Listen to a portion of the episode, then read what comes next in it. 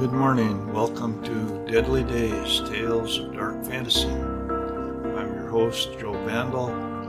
I translate and I'm narrating these stories. I do one story a week. Uh, some of them are going to be longer than others. Today's story is actually going to be quite short. Uh, but anyway, the stories that I translate are from approximately the 1890s to the 1920s, which would be a period of what's known as uh, German decadent literature, a very specific type of literature, and I find it very fascinating. I specialize in dark fantasy stories, you could say, or horror stories written at that time period. A lot of them by the noted authors Hans Heinz Ewers and uh, Karl Hans Strobl. But I'm also translating stories from the world's first fantasy ma- illustrated fantasy magazine, Der Orchideengarten, which came out in 1919. And also, I translated a series of stories for Sidereal Press, who republished a magazine called Cocaine that only came out, it had about four issues. And some of the stories that you're going to be hearing come from that magazine as well. So there is a variety of stories, a variety of authors. But what we're mainly, uh, a lot of them are, like I said, going to be Karl Hans Strobl or Hans Heinz Ewers, and I've translated those. If you are interested in reading or having physical books of these stories, you can go online and you can Google my name, Joe Bandel Band, like a rock and roll band, EL, or go to lulu.com, L U L U, which is where they are published and where you would purchase them. And you can uh, look up by the author or you can go to my, my spotlight page, which lists everything that I've published, which would be www.lulu.com slash spotlight slash anarchist banjo. Uh, that's uh, pretty much it. As far as the Der Orchideengarten, I'm currently working on the last issue of the first year, which would be issue number 18. Uh, so there's quite a number of stories that are there. Now we're going to get into this story which is called At a Crossroads. This comes out of, I have two books of short stories by Karl Hans Strobl. Uh, they're both kind of extension. One's book one and one's book two, and the title's Lemuria.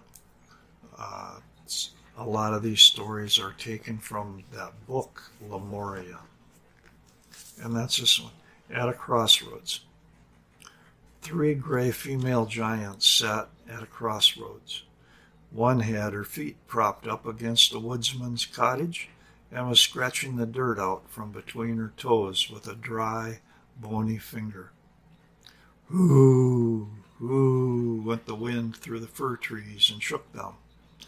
The woodsman and his wife in the room inside convulsed in a paralyzing terror of a nightmare. A child in a crib whimpered softly. The second made herself very small and cut at the wooden crucifix along the side of the road with a sharp, large knife. First, she cut long splinters from the trunk and the crossbeam of the wooden gallows. She sang in a murmur, Orum Pichorum, Rex Judae Orum. Sliver by sliver, she cut away at the wood of the Saviour's nose until it was entirely gone, and the white spot shone out of the dirty and weathered wood. Then she took the knife and scraped with the point of it on the navel of the wooden body. She turned it like a drill in her hands, faster, ever faster, until a large deep hole was bored into the body. Then she blew the remaining wood chips and dust out of the hole. Her eyes glowed in the dark like those of a wolf.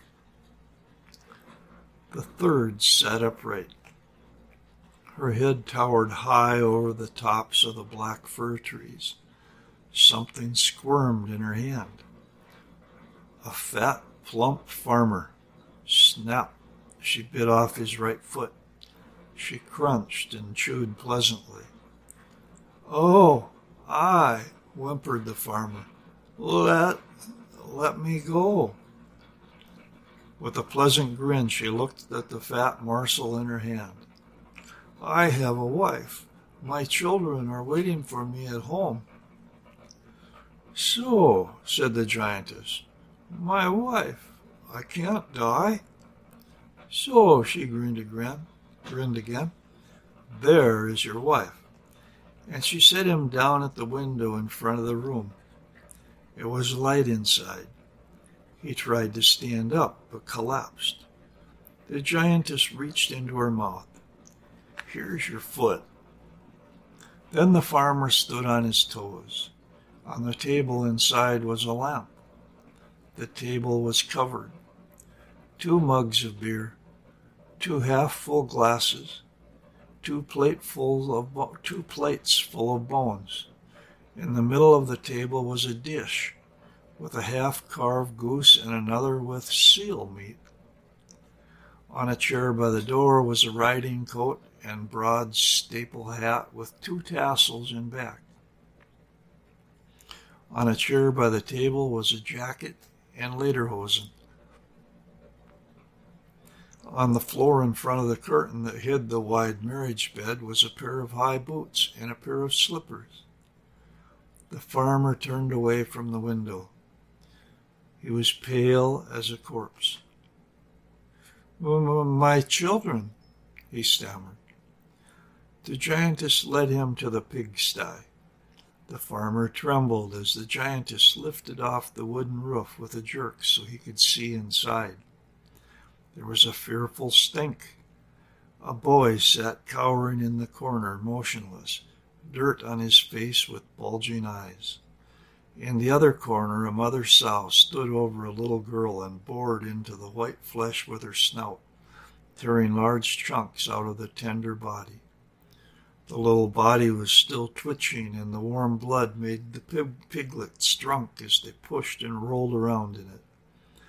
The two in the bed heard a scream, a piercing scream.